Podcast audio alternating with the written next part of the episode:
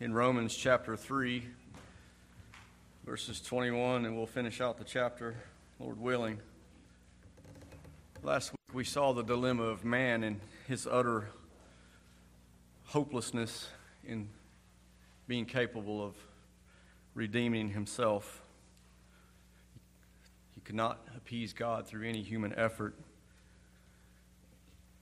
Paul lays out that we may know God's righteousness through faith, faith in Christ by his sacrifice, and, and the God the Father not withholding justice that was due to us, that he poured out his wrath on his only Son. We saw that this salvation and justification by, are by grace alone, through faith alone, in Christ alone. The sacrifice of Christ was the one true and final sacrifice that was able to atone for sin. All other sacrifices were a foreshadowing of this atonement, this final atonement. We were slaves to sin as outlined in the book of Hosea when Hosea had purchased his wife out of slavery and took her back in with him and says, I'm going to be faithful to you and you're going to be faithful to me. And that's the promise that we have from Christ as his bride. We're to be faithful. We are faithful through his power, and he's going to be faithful to us. This sin was paid for as, as de- in death, as payment to the Father. And I, last week I had a hard time kind of reconciling that. You know, we're slaves to sin. Hosea was a slave, and he bought her back from the, the marketplace of, of slavery, but we were bought, we were purchased by Christ out of the marketplace of slavery, but the, the payment was made to the Father, which I couldn't quite wrap my head around, and it lingered until like Thursday morning, and I was studying for this, and 1 John 3 8 tells us that he who sins is of the devil, for the devil has sinned from the beginning. In John 8 44, Christ is talking to the, the Jews, and he says, You are of your father the devil, and his works you will do. And you go back to Genesis 3:15, we have the promise of the gospel, the promise of the Redeemer when he made that promise that in the woman's seed with the capital S, mean Christ, this seed would crush the head of the serpent Satan. So this the head of the serpent was crushed at the cross. His his works had ended there. So his head's crushed, he's done. The righteousness of God, the just and the justifier, received this payment for sin because we owe the debt to God. Effectively killing our father at that point, the devil, and then immediately we're, we're adopted by God, our Father, by the finished work of Christ. Now, Paul goes on in verse 27 here, and he's, he asks a series of questions. He's got like a, a dialogue going on with an imaginary opponent. So he asks the question, he gives the answer. He really poses six questions Where's the boasting? By what law of works? Is he the God of the Jews only? Is he not the God of the Gentiles? We make the law void through faith? So, questions and answers. It's it's kind of an odd uh, odd thing, a dialogue with amongst oneself. Uh, he's like he's talking to himself, but he's addressing an audience. So, if you're able, I would ask that you please stand with me as we give honor to God's word.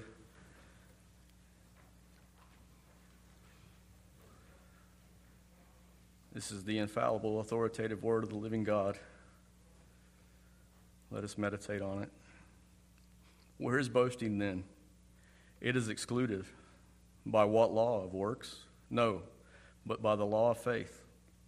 Therefore, we conclude that a man is justified by faith apart from the deeds of the law. Or is he of the God of the Jews only? Is he not also the God of the Gentiles? Yes, of the Gentiles also. Since there is one God who will justify the circumcised by faith and the uncircumcised through faith. Do we then make, a, make void the law through faith? Certainly not. On the contrary, we establish the law. Merciful Father, we come humbly before you this morning. We just ask that you would reveal the truths contained in your scriptures and that you would apply it to our lives. Lord, bless the preaching of your word. Give me the words to speak. Let it go forth and accomplish all that you set it forth to do. And most of all, let it bring honor and glory to yourself. Lord, we love you and we praise your holy name. And it's in the matchless name of Christ we all pray, and all of God's children said. So he says, he starts out with his first, first question. He says, by, Where is the boasting then? So he's just laid out that righteousness, the righteousness of God is being justified by grace through faith. I felt like I could just get up here and say, by grace through faith for 45 minutes because it's really about what we're going to go through. We're justified in the sight of God by God. We are saved by God from God. We established that last week. He is just in doing so, and He is the justifier. So, Paul's anticipating his reader, he's going to still be leaning on works, like the works of the law to uh, contribute to your salvation. That's what we want to do as humans. We want to we want to add something to everything. We got to be a part of it. I was listening to I listen to uh, an old country station that, um, and on Sundays they play gospel music, and sometimes I'll listen to it. But this one song came on, and uh, it goes like into an interlude, and the guy starts talking, and he said, "I thank God every day that I was smart enough to choose Jesus." And I thought, how much arrogance is in that one statement that you're taking credit for, for something that you had nothing to do with from the beginning, and we'll, we'll get to that. And as I mentioned last week, my, my Arminian friend was, he, he felt like that he's bringing the most glory to God by choosing him, right? So I did this, I did this. So this salvation, again, is by grace through faith. Um, and it's, it's not of any, any works, nothing you can do. You're, you're totally incapable. I don't know how to even remotely stress that enough. It'd be like getting a gift at Christmas and then offering to pay for it. This is what grace is. Grace is a free gift of God. Then he answers his own question. He said, It is excluded, shut out. Finished work of Christ. No, none else. There's no room to pat yourself on the back. You, you, you really I mean, it'd be like a man that owns this great business and I go clean the toilets on the weekend and, and saying that I built this business. That would be really like what it is to take, take credit, any credit in your salvation. You can't exalt yourself in someone else's work. From God, by God, all for the glory of God alone. You are robbing God of his glory if you say, if you put any eyes in it.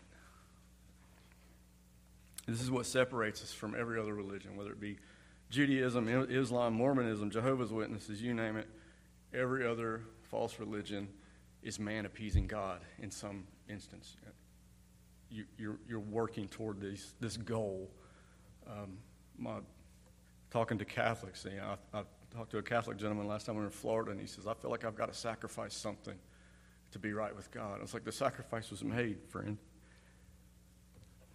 the biblical God appeases himself. Why? For his glory. You can't. For him alone. Like I said last week, you're beneficiaries of his glory. He does the work from beginning to end. He didn't do some. It's like, well, I got you this far. You just kick it on in there for me. You know, like like the wife that offers to drive after a 500 mile trip. The, she wants to pull into the driveway to help out. You know. And he says, on to the next question by what law? And then the third says, by works. Then he answers both, and he says, no, but by the law of faith. Romans 4 2 says that Abraham, not even Abraham, was justified by faith. If we look at 1 Corinthians 1, verse 20, it says, Where is the wise? Where is the scribe? Where is the disputer of this age? Has God not made the foolish the wisdom of this world? For since the wisdom of God, the world, the world wisdom did not know God, it pleased God through the foolishness of the message preached to save those who believe. For the Jews request a sign, and the Greeks after wisdom, but we preach Christ crucified. To the Jews, a stumbling block, and to the Greeks, foolishness. But to those who are called, both Jews and Greeks, Christ, the power of God and the wisdom of God, because the foolishness of, foolishness of God is wiser than men, and the weakness of God is stronger than men. For you see your calling, brethren, that not many wise according to the flesh, not many mighty, not many noble are called. But God has chosen the foolish things of the world to put to shame the wise, and God not, and God has chosen the weak things of the world to put to shame the things which are mighty, and the base things of the world which are despised of God has chosen, and the things which are not to bring nothing to things that are, that are no flesh should glory in his presence, but of him you were in Christ Jesus, who became wisdom became wisdom for us from God, and righteousness, and sanctification, and redemption, that it is written, He who glories, glory in the Lord. Christ is the wisdom for us, He's the righteousness for us, He is the sanctification for us, He is the redemption for us as it is written. He's quoting. If you boast, boast in Christ. If you glory, glory in the Lord. All His. And this law of faith that Paul's speaking of right here is, is translated, it can be translated principle. This principle of faith declares that no one can gain God's favor by works. God's favor, again, is a free gift of grace, again, based on the work of Christ, received by faith.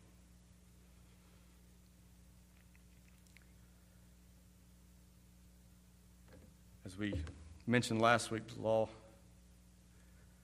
understood, as it were, in the Old Testament, aka the law and the prophets, back up in verse 22, only point to Christ. This law, this is what you need. It's a road sign to the one you need to what, what you have to have. And that the fact that He's the only means to salvation. If you thought about any, any, anything, like if, if you're smart, or, or maybe you're, you're good looking, or you have, you're strong, any physical attributes, that, did that really come from you? I mean, there's things you can do to, to help, you know, you, but but you had nothing to do with your genetics. It, it's a gift. And Proverbs tells us that a, a good wife is, is a gift. And I'll tell you this much your next breath is a gift. We don't know when that last one is. Martin Luther punished himself for years before understanding justification by faith. He tried and couldn't until he really understood the one that could and did. And this became the cornerstone of the Reformation. He went to the Catholic Church, the church. You guys got it wrong. Can you imagine this man standing up to that? As, as we had just sang in the, the last song, it says, To this, I hope, my hope is only Jesus, for my life is wholly bound to his. Oh, how strange and divine. I can sing all is mine, yet not I, but Christ in me. Not by my effort, Christ in me, from beginning to end. So, based on this law of faith, Paul, therefore, indicated here, he's, he's saying that we must come to this conclusion. Therefore, if these things are true, we must conclude this that we are justified by faith apart from the law. Again. Last week we saw that, that the law is a mirror, right? And it's in James. And, and James likes to do a mirror, and you, you look in the mirror and you see that you're dirty, and you clean yourself up before you leave. And he calls it the perfect law of liberty. That's what the law does. It shows you where you're dirty. One of the in American Gospel, um, I finally watched it, but one of the speakers, and I can't remember who it was, he put it he put it like this: this mirror, you look in the mirror, and you see that you're dirty, and he says, You don't take the mirror off the wall and then wash your face with the mirror. It doesn't work. Same with the law. The law cannot cleanse you from any unrighteousness. Faith in Christ alone, again, can only cleanse you from unrighteousness. So, this, this effort, this trying to keep the law of God, has two, two, two results. One of two. It will lead to pride and thinking like, hey, I didn't, I didn't look at that girl too long, so I didn't sin there. I must have it all, all figured out. Or I didn't yell at my wife today. Must be doing okay. So it leads to pride, and you think, well, I've got this figured out, and then you fall flat on your face. Or it leads to absolute misery for the one that realizes that he can't and is holding on to that. I can't do it. Lord, I'm trying. And I've talked to many of you here, and we've been there. I can't. How, how could this great God, this awesome God, love someone, me, a sinner? And this is where the Lordship crowd, the Lordship salvation is, is wrong. They, they, they tell you, you must, you must, you must, you have to do this, right? It's no different than the other side of the coin saying the same thing. It's, they, they go, like we mentioned last week, John 14, 15, if you love me, keep my commandments. And it, the context here is Jesus is comforting his disciples. He's getting ready to die. He's getting ready to leave. And then he, right after this, he's promising the Holy Spirit. He's saying, attend to this, attend to my law. This is, this is me. I'm the embodiment of this law. I'm going away, but the helper's coming. Rest in that.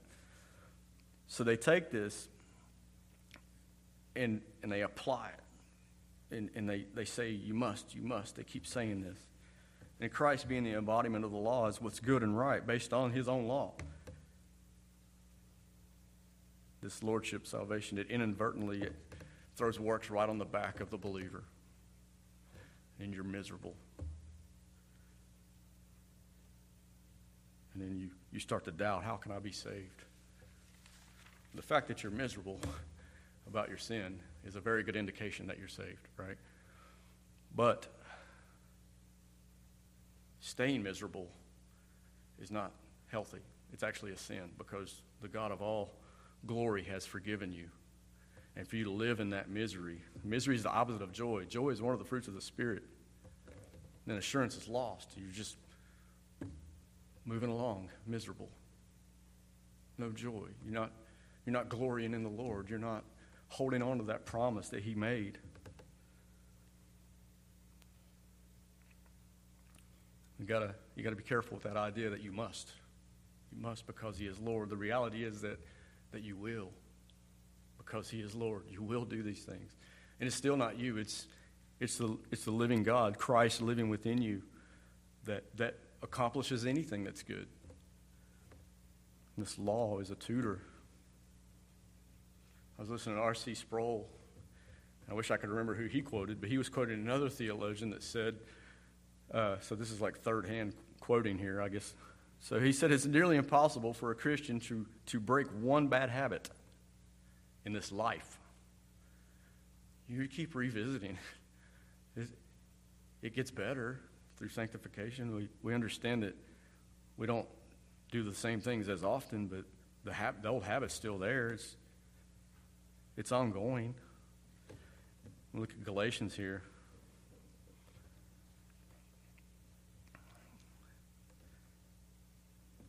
Chapter 2.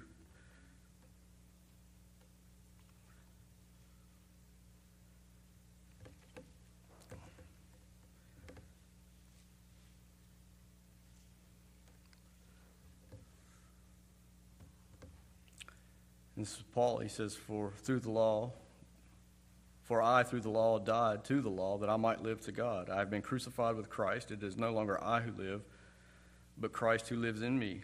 In the life which I now live in the flesh, I live by faith in the Son of God, who loved me and gave himself for me.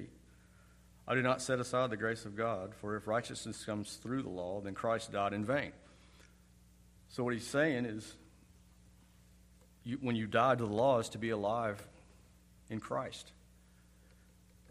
If righteousness came through the law, why did Christ have to die?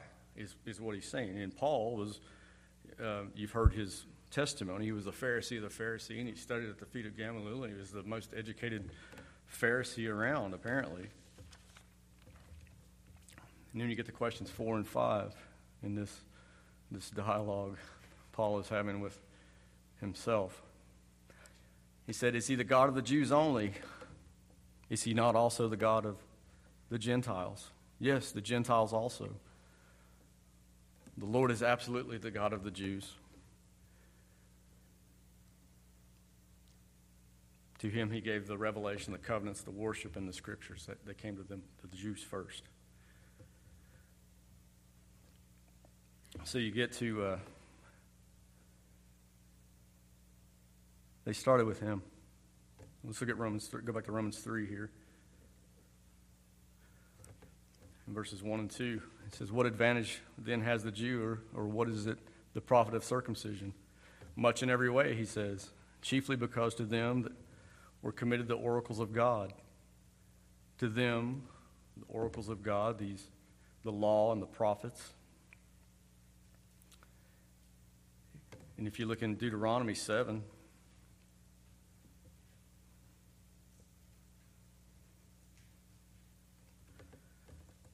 Seven and nine, it says, The Lord did not set his love on you, nor chose you, or choose you because you are more in number than any other people, for you are the least of all peoples, but because the Lord loves you and because he would keep the oath in which he swore to your fathers. The Lord has brought you out of a mighty hand and redeemed you from the house of bondage, from the hand of Pharaoh, the king of Egypt. You didn't, you didn't see any addition in there for uh, the Jews, did you? Like, he's going to do this and he's going to do this, and, and you're basically along for the ride. So, this pride that the, the Jews fostered, this idea that God belonged to them. And You look at, look at Jonah, like, nope, I'm not going to evangelize. They're, they're, not, they're not your people. So they had this idea that, that you know, the, the only ones that got to figure it's like that joke when you get to heaven and St. Peter's showing you around, and it's like, well, over here we've got the, the, you know, the Baptist, and you got the Presbyterians over here, and then he gets so like, and uh, he gets to one room and he says, well, this is this this denomination. Just, just be real quiet. And he's like, why, why do I need to be quiet? He said, well, they think they're the only ones here. So it's kind of the same idea that the Jews had.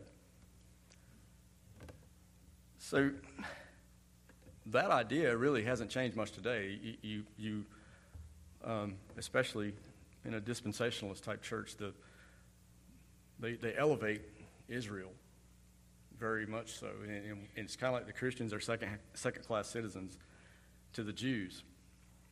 You know, the, Israel's God's chosen people, absolutely. But if, if you go into salvation for Christians, it's like, well, no, you can't choose God. Or no, you God didn't choose you, you chose God. So it's, it's a weird flip there, too. So absolutely, the Israel's God's chosen people. And, and the church, most of the church is terrified to say anything negative. And the reality is, an unconverted Jew will suffer the same wrath of God that an unconverted Gentile will suffer. We'll look at Genesis here for a second.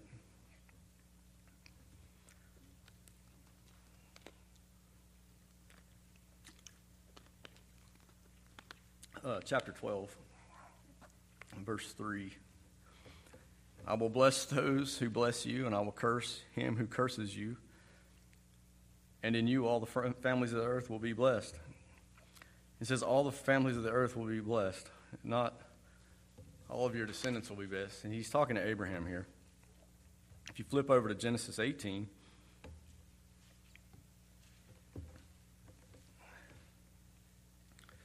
verse 18 says, Since Abraham shall surely become a great and mighty nation, and all the nations of the earth shall be blessed in him.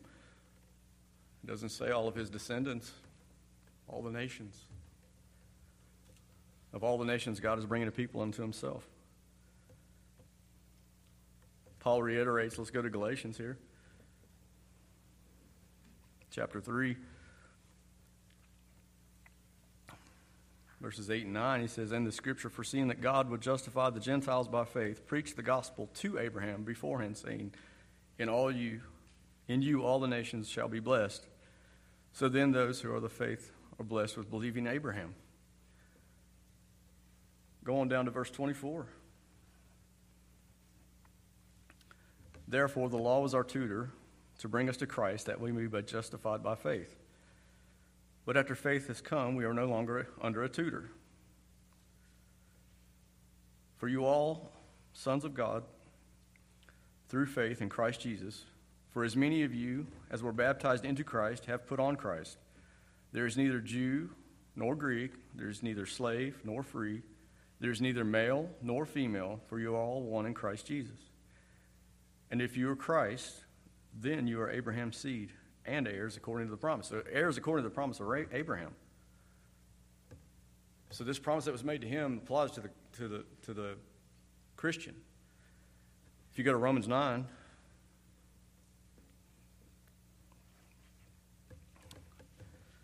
verses 6, it says, I'll let you turn there because I know how much you like Romans 9.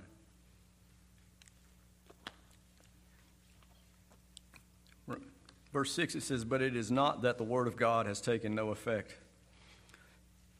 For they are not all Israel who are of Israel. They are not all children because they are the seed of Abraham. But in Isaac your seed shall be called. That is, those who are the children of the flesh, these are not children of God, but the children of the promise are counted as seed. For this is the word of promise At this time I will come, and Sarah shall have a son.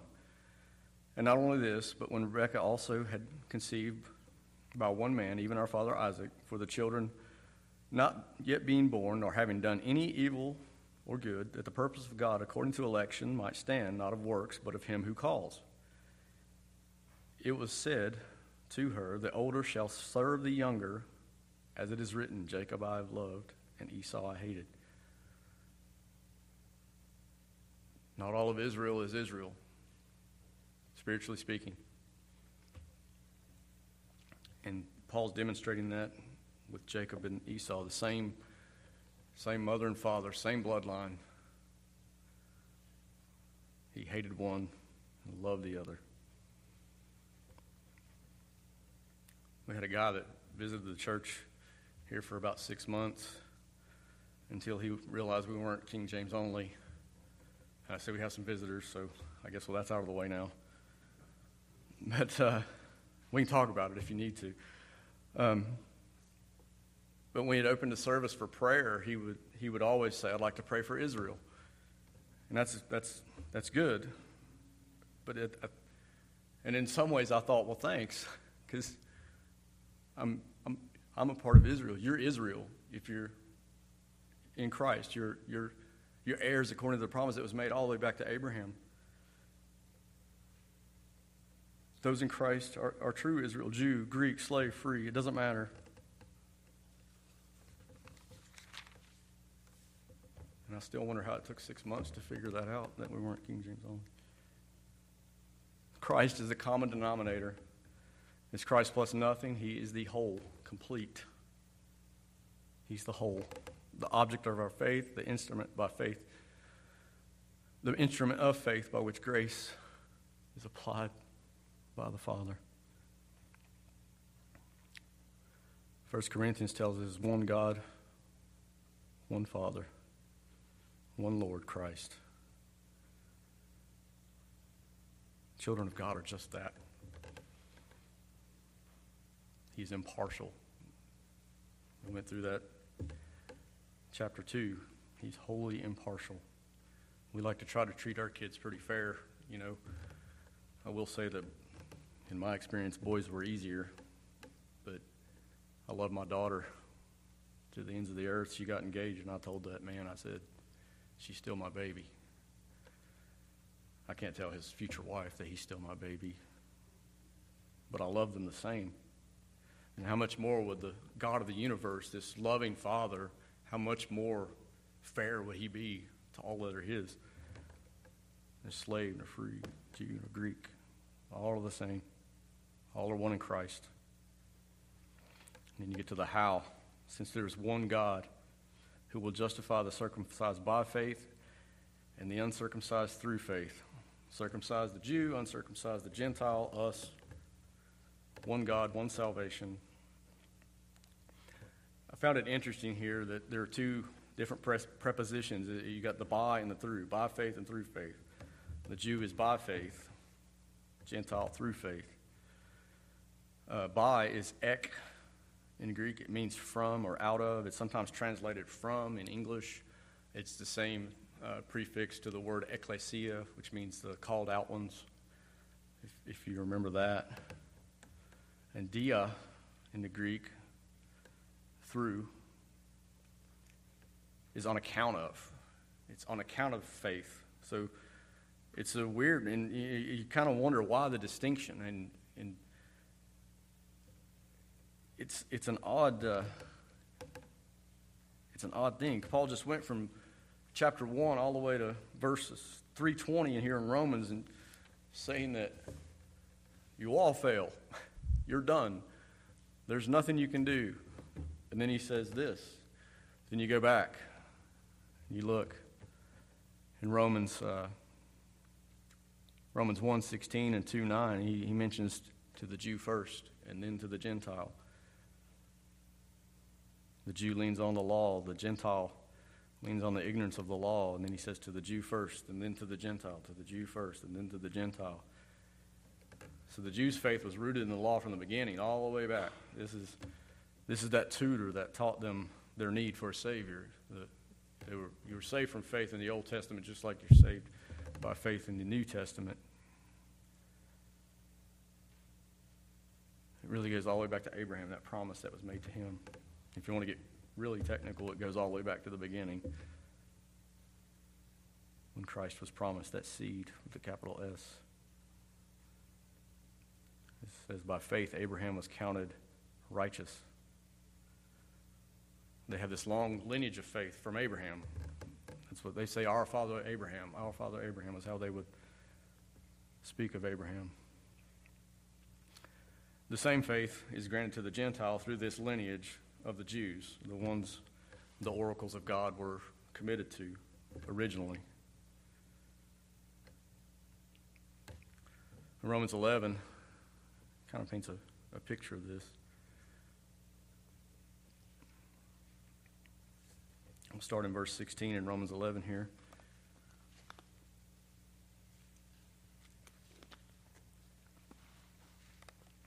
For if the first fruit is holy, the lump is also holy. And if the root is holy, so are the branches. And if some of the branches are broken off, and you being a wild olive tree, were grafted in among them, and with them became partaker of the root and fatness of the olive tree, do not boast against the branches. But if you do boast, remember that you do not support the root, but the root supports you. You will say then, Branches were broken off that I might be grafted in. Well said, because of unbelief they were broken off, and you stand by faith. Do not be haughty, but fear. For if God did not spare the natural branches, he may not spare you either. Therefore, consider the goodness and severity of God on those who fell. Severity, but towards you, goodness. If you continue in his goodness, otherwise you will also be cut off. And they also, if they do not continue in unbelief, will be grafted in, for God is able to graft them in again. So, Jew, the, the, Gentiles are grafted into the, the, the, tree. This olive tree is the, is the, the image here. So, um, I've, I've heard of apple trees being grafted. If you want to make a hybrid apple, you split a branch and you split a, a twig and you put them together and you tape it up and you get a hybrid apple. It's the same kind of uh, thought here that's going on. So the I can cut a branch off a tree and that branch is going to die. It's over.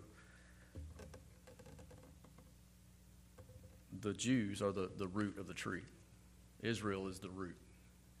We are part of that tree grafted in by God. This is the difference. So,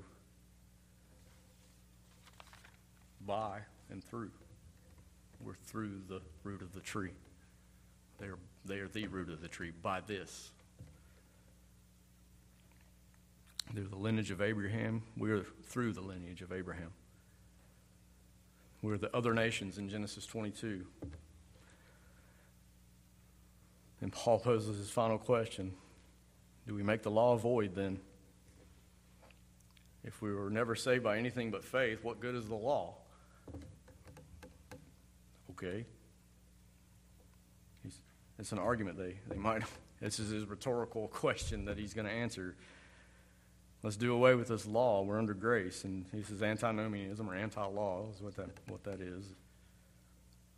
It's not all faith, why the law? The reality is, apart from the law, there can be no faith. How could you, how can you know that you broke something that wasn't there?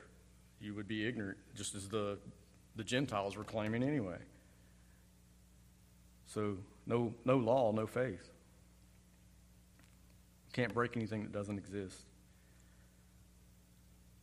They would argue we have, we have faith, now we're under grace. There's no need for the law. In Romans 6, in Paul's building on this from chapter 3 on,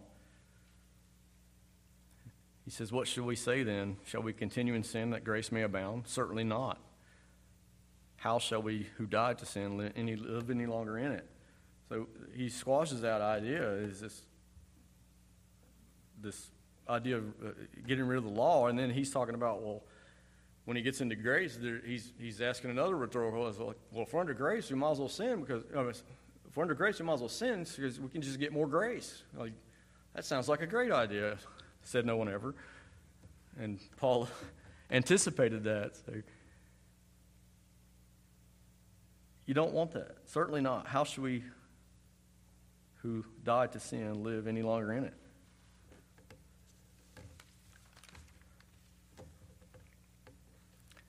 He's, he's tying the law and grace together, making the law void is impossible. I can't, I can't just decide tomorrow that the law of gravity exists because in my 48 years on this planet, I haven't floated off into space randomly. I'm like, well, I don't think there's anything such thing as gravity because I have faith that I'm not going to float off into space tomorrow. It's still the law, it's still gravity, it's still there. The law is foundational. From the beginning, this is, this is where you fail, this is where you fall short, this is what you need. This certainly not. He answers this question, this random rhetorical question, with a resounding certainly not. On the contrary, we establish the law. Quite the opposite. Paul is saying that justification does not abolish the law, but establishes it, puts it in its rightful place. He wants us to use it properly. This is the proper use of the law. What does it do? It points to Christ, it restrains sin, it shows us how to love.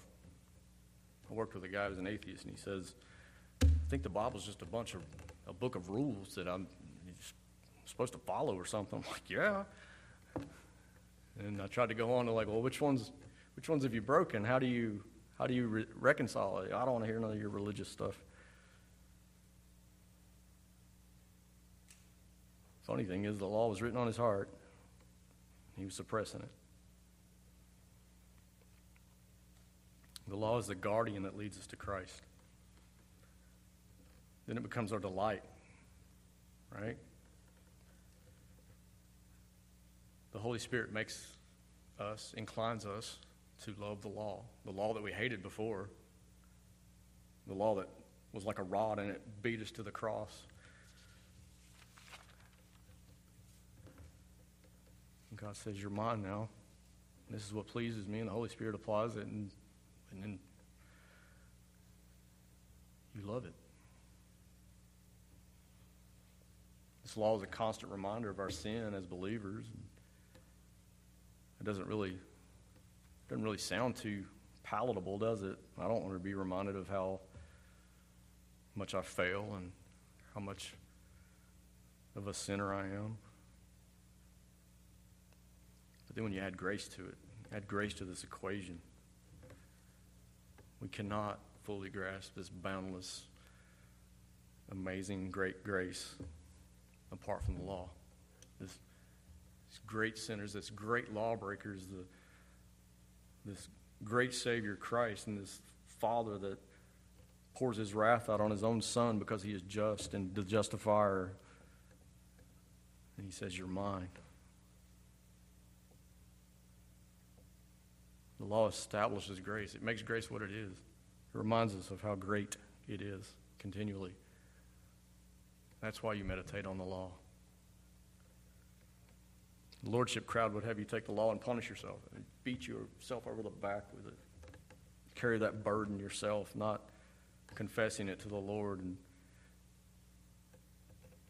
just carrying it yourself. It's not yours to carry anymore. They would have you it would have you take the law of liberty, that mirror, and you would see that you had something on your face, and then you take the mirror off the wall and just break your face into it. That was that's what lordship salvation does. The law gives wisdom, gives light, gives warning. It's rewarding. It's a path of righteousness and joy. teaches us to love God and our neighbors. I mean, everybody, I think as Sean has it said that everybody wants to be treated like a Christian. Like you would want me to not lie to you and not steal from you and all the other things, the, the adultery and and what this law establishes truth. We be careful to guard that truth. I know I'm a bit of a weirdo, but my favorite Bible verse is a partial one when when Jesus was on trial and Pilate said, What is truth?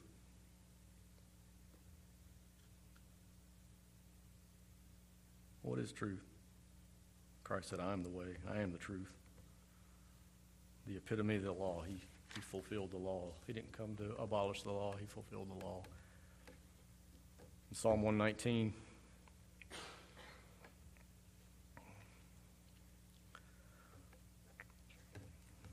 97.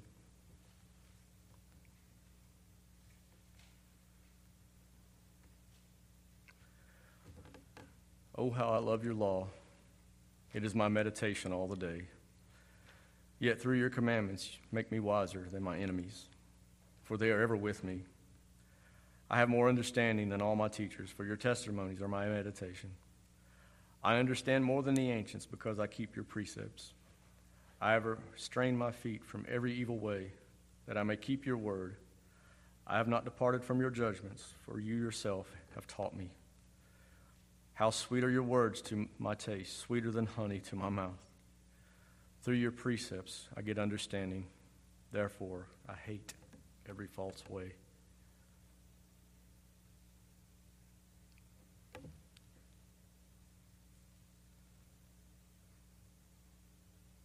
meditates on the law day and night. The law liberates us at that point through justification. You can't, Christ did. So I'll ask the first question again. So, where's the boasting? Boasting is excluded by faith, excluded by unity through the Jew and the Gentile, it is excluded by the law. You have nothing to take credit for.